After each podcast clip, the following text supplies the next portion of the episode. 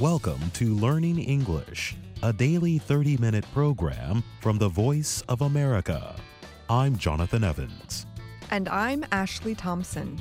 This program is aimed at English learners, so we speak a little slower and we use words and phrases especially written for people learning English.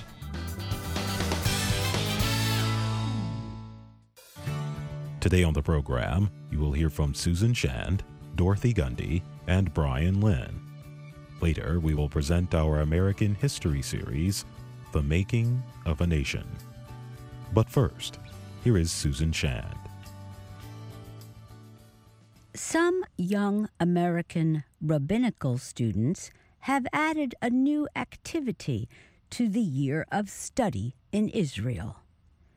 In the past, students would visit holy sites, learn Hebrew, and read religious books.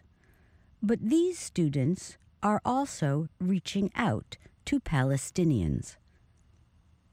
Tyler Dratch is a 26 year old rabbinical student at Hebrew College in Boston.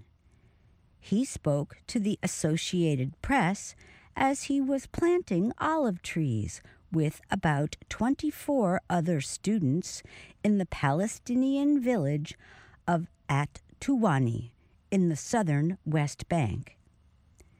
The only Jews that Palestinians there usually see are Israeli soldiers or nationalist settlers.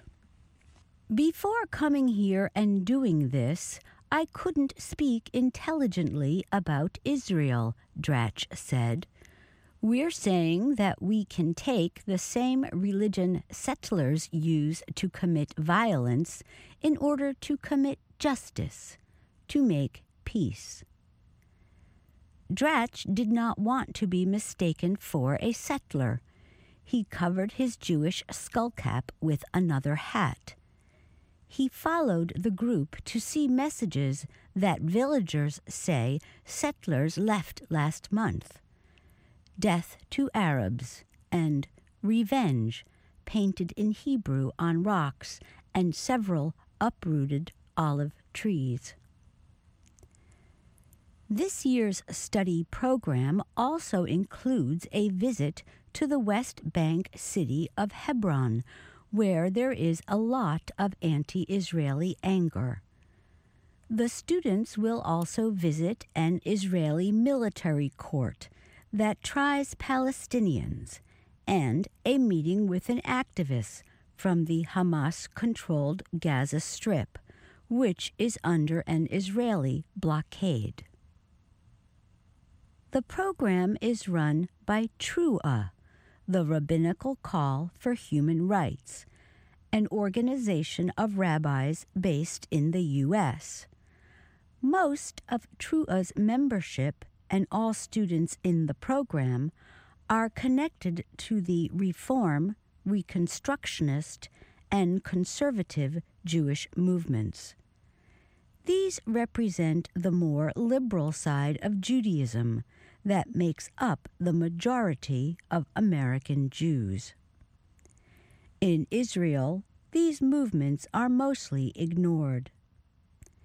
Israeli rabbis of the Orthodox group control religious life in the country.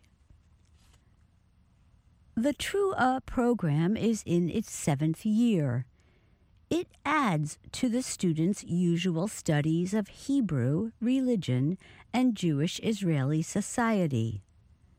Though the program is not required, T'ruah says about 70% of the visiting American rabbinical students from the liberal branches of Judaism take part. The year long program looks at Israel's occupation of the West Bank and reported human rights abuses inside Israel. True, T'ruah says its visits to the West Bank are not just single acts of community service. Students are expected to share their experiences within the Jewish community when they return home. Rabbi Ian Chesir-Teran is T'ruah's rabbinical educator in Israel.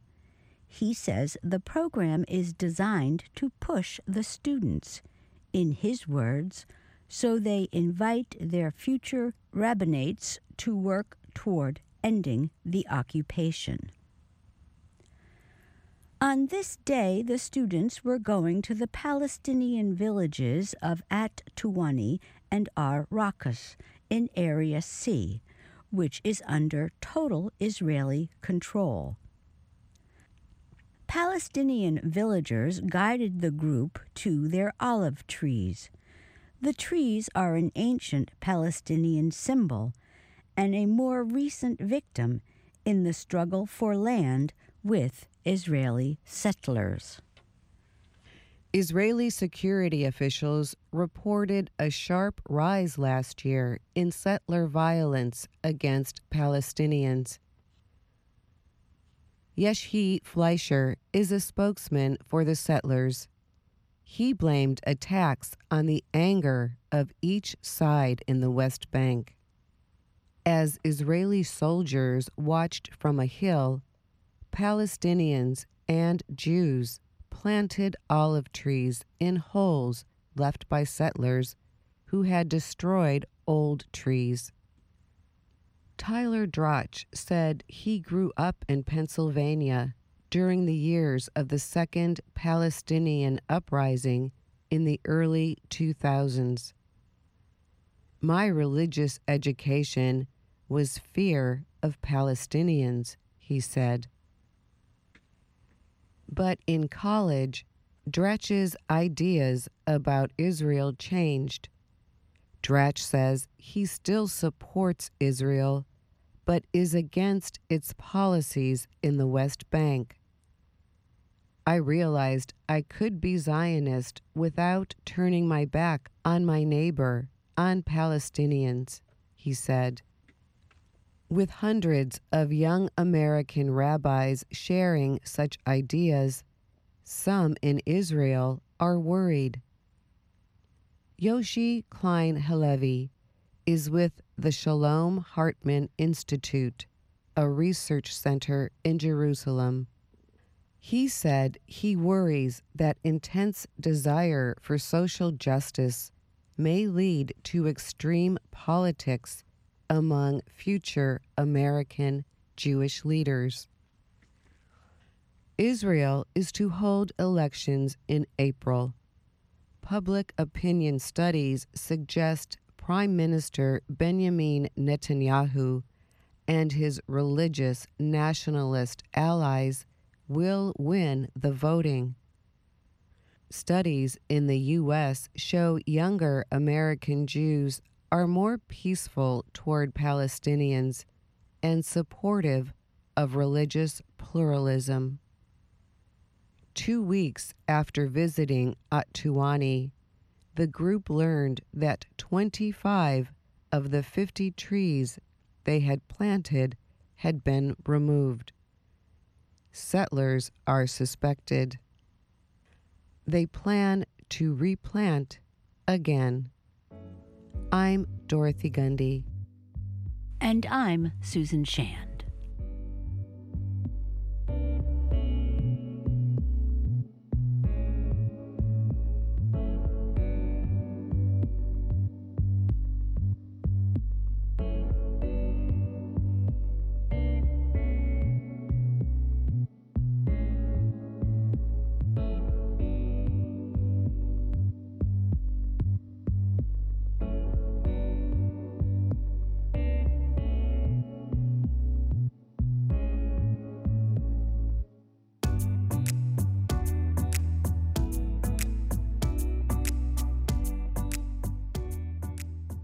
The Mobile World Congress, or MWC, is the world's largest yearly event for showing new smartphones and related products.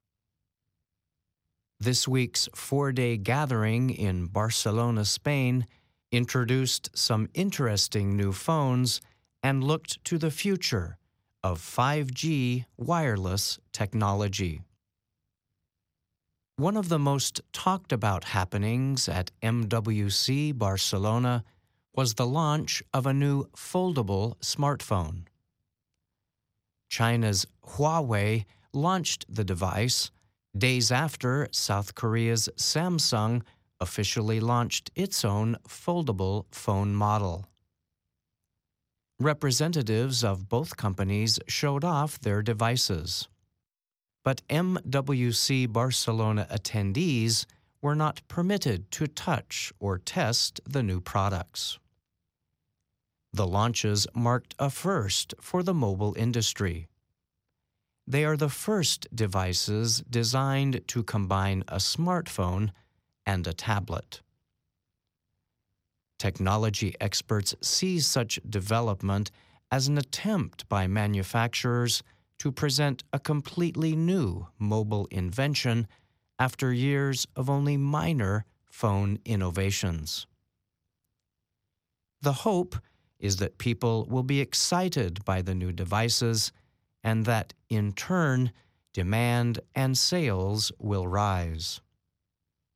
However, most experts expect the market for a foldable phone to be very limited, especially in the beginning. One major issue for buyers will be cost. Both Samsung and Huawei have priced their foldable models far above any other smartphones. Huawei's new foldable phone is called the Mate X. It will sell for about $2,600 when it goes on sale later this year. Samsung's Galaxy Fold is priced at nearly $2,000 and is expected to be available in late April. Both devices are designed to work as a smartphone when closed, but as a tablet when opened. The Galaxy Fold has the tablet on the inside of the fold, while the Mate X's tablet covers the outside of the device. Both models have a traditional smartphone face that operates independently of the tablet. The Mate X display covers the whole outside, so both the front and back faces can be used for phone operations at the same time. Huawei's Mate X has a larger display than the Galaxy Fold for both phone and tablet operations. The Mate X also folds flatter than the Galaxy Fold. Both models will come in 5G versions. Several companies also introduced devices designed to work with 5G, the next generation of wireless technology. Some used MWC Barcelona to describe their plans for launching 5G devices and service. In the United States, some companies plan to launch 5G in major cities by this year. Another product introduced in Barcelona was Microsoft's new HoloLens 2 augmented reality headset. Augmented reality devices project images as holograms onto a user's real life field of sight. While such devices have traditionally been popular with video gamers, the latest headset seems more designed to help people with their work. Microsoft's first HoloLens was launched in 2016. Since then, the company has been working to create improvements that users wanted to see. The result is a product that Microsoft claims provides a more immersive experience and fits better on the head. During a demonstration at MWC Barcelona, Microsoft showed off the HoloLens 2's ability to closely follow eye movements. The presentation also showed how users can feel as though they can actually touch and interact with the holograms. Examples showed a user's ability to play a hologram musical instrument or change the settings of a piece of industrial equipment. The technology can be used to guide workers through complex industrial or medical processes. It can also be used in office settings to help employees all over the world digitally cooperate on projects as if they were in the same room. In a statement, Microsoft said it looks forward to many more workers using HoloLens 2 to help perform their jobs better and more safely. From construction sites to factory floors, from operating rooms to classrooms, HoloLens is changing how we work, learn, communicate, and get things done, the company's statement said. I'm Brian Lynn.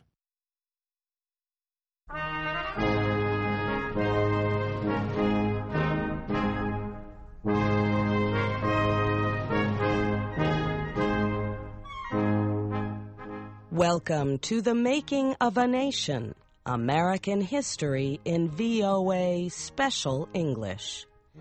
Surrender finally came for General Robert E. Lee and the Confederacy he had served as a great soldier.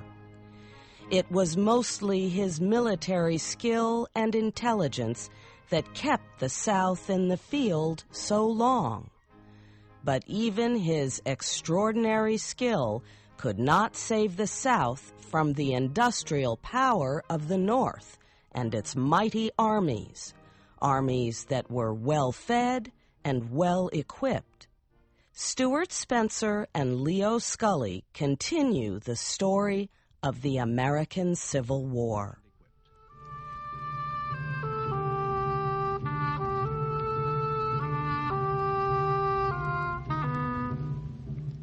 The last chapter of the bitter four year struggle came in April 1865. General Grant had pushed Lee's army away from Richmond and nearby Petersburg, Virginia. His Union forces had kept after the Confederates for almost a week. Lee fled westward across Virginia. His tired, hungry soldiers tried to turn south to reach safety in the Carolinas. But always, the Union Army blocked the way. Finally, on Saturday, April 8th, Lee's army found it could flee no farther. A Union force at Appomattox Station blocked any further movement to the west. Early the next morning, Lee tried to break through the ring of Union soldiers that surrounded his army. But he failed. Nothing was left. Nothing but surrender. Lee sent a note to General Grant asking to meet with him to discuss surrender terms.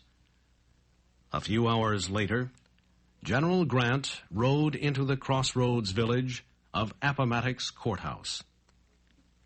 General Lee was waiting for him at the home of a man named Wilmer McLean. Lee rose as Grant walked into the house. Grant did not look like a great military leader, the chief of all Union armies. He was dressed simply. His clothes were the same as those worn by the lowest soldiers in his army. His boots and pants were covered with mud. His blue coat was dirty and wrinkled, but on its shoulders were the three gold stars of the Union's highest general. Lee was dressed in his finest clothing. He wore a beautiful gray coat with a red sash tied around it. At his side, he carried an ivory and silver sword. The two generals greeted each other and shook hands. Grant said, I met you once before, General Lee, while we were serving in Mexico. I have always remembered your appearance.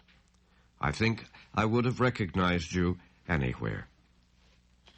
Lee said, Yes, I know I met you then, and I have often tried to remember how you looked, but I have never been able to remember a single feature.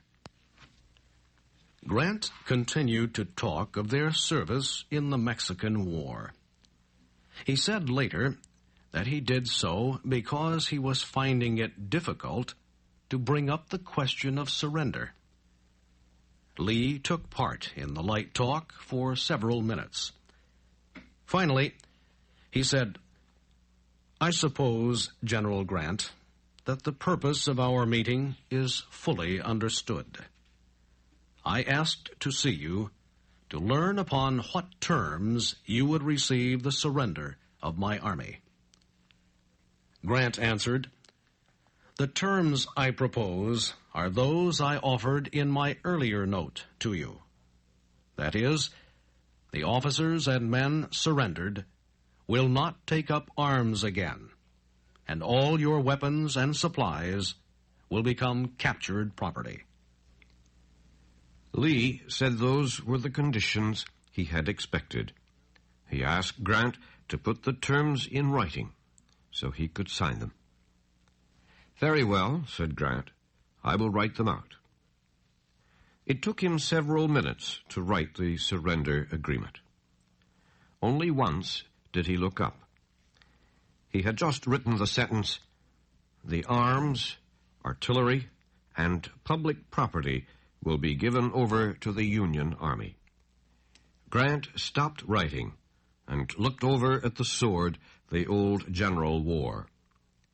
He decided there was no need to hurt Lee's pride by taking away his sword. So he added, This will not include the side arms of the officers, nor their horses, or other private property. Each officer and man shall be allowed to return to his home. He will not be disturbed by United States authorities as long as he honors this agreement and obeys the laws where he lives. Grant gave the paper to Lee. Lee read it slowly. When he finished, Grant asked if the Confederate general wished to propose any changes. Lee was silent for a moment. There is one thing, he said. The cavalrymen and artillerymen in our army own their own horses. I would like to understand if these men will be allowed to keep their horses. You will find, Grant said, that the terms as written do not allow it. Only the officers are permitted to take their private property.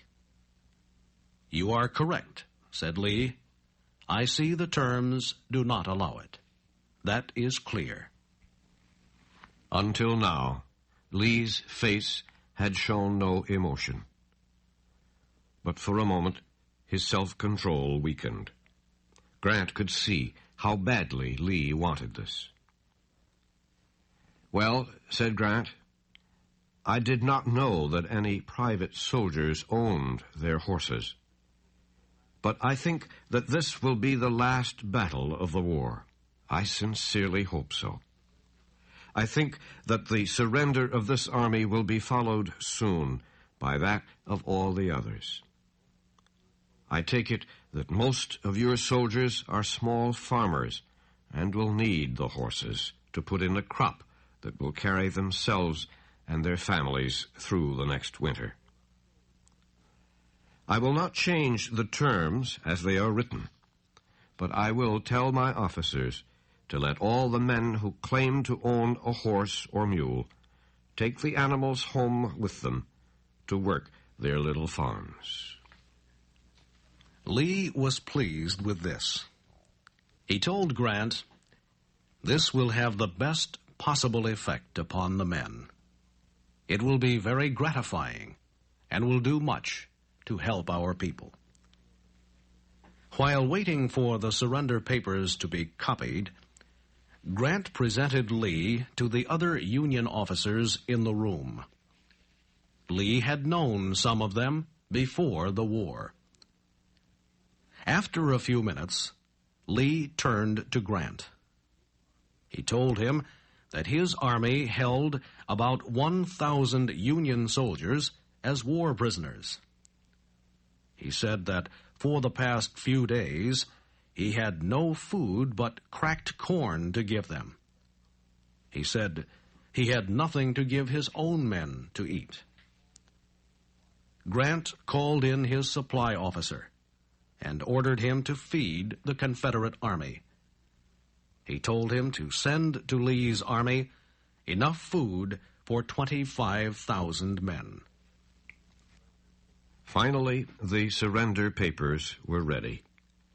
Grant and Lee signed them.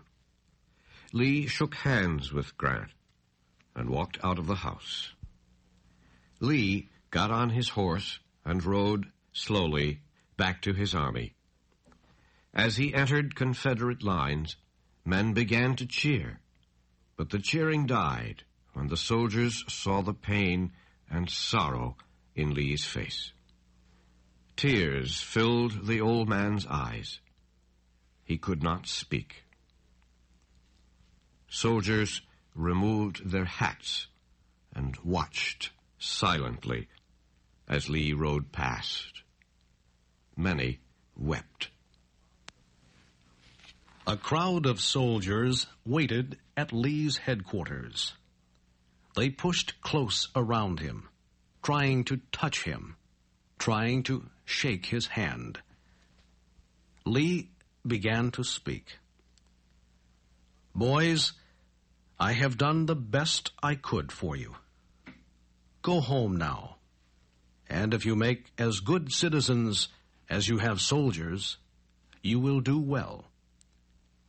I shall always be proud of you. Goodbye, and God bless you all. From the crowd came a loud cry. Farewell, General Lee. I wish for your sake and mine that every damned Yankee on earth was sunk ten miles in hell. On the other side of the lines, Union soldiers began to celebrate. Artillerymen fired their guns to salute the victory over Lee. Grant heard the artillery booming and sent orders that it should stop. The rebels are our countrymen again, he said. We can best show our joy by refusing to celebrate their downfall. General Grant left Appomattox Courthouse to return to his headquarters a few kilometers away. Suddenly, he stopped his horse. He had forgotten to tell President Lincoln or War Secretary Stanton that Lee had surrendered. He sat down at the side of the road and wrote a telegram to Secretary Stanton. News of the surrender reached Washington late on Sunday. Most citizens in the capital did not learn of it until early the next morning. Then cannons began to boom out over the city. Crowds rushed to the White House to cheer the president. They asked Lincoln to make a victory speech. Lincoln said he had not prepared a statement. He wished to wait until the next night. He asked the people to come back then, and he would have something to say. And that's our program for today. Listen again tomorrow to learn English through stories from around the world. I'm Jonathan Evans. And I'm Ashley Thompson.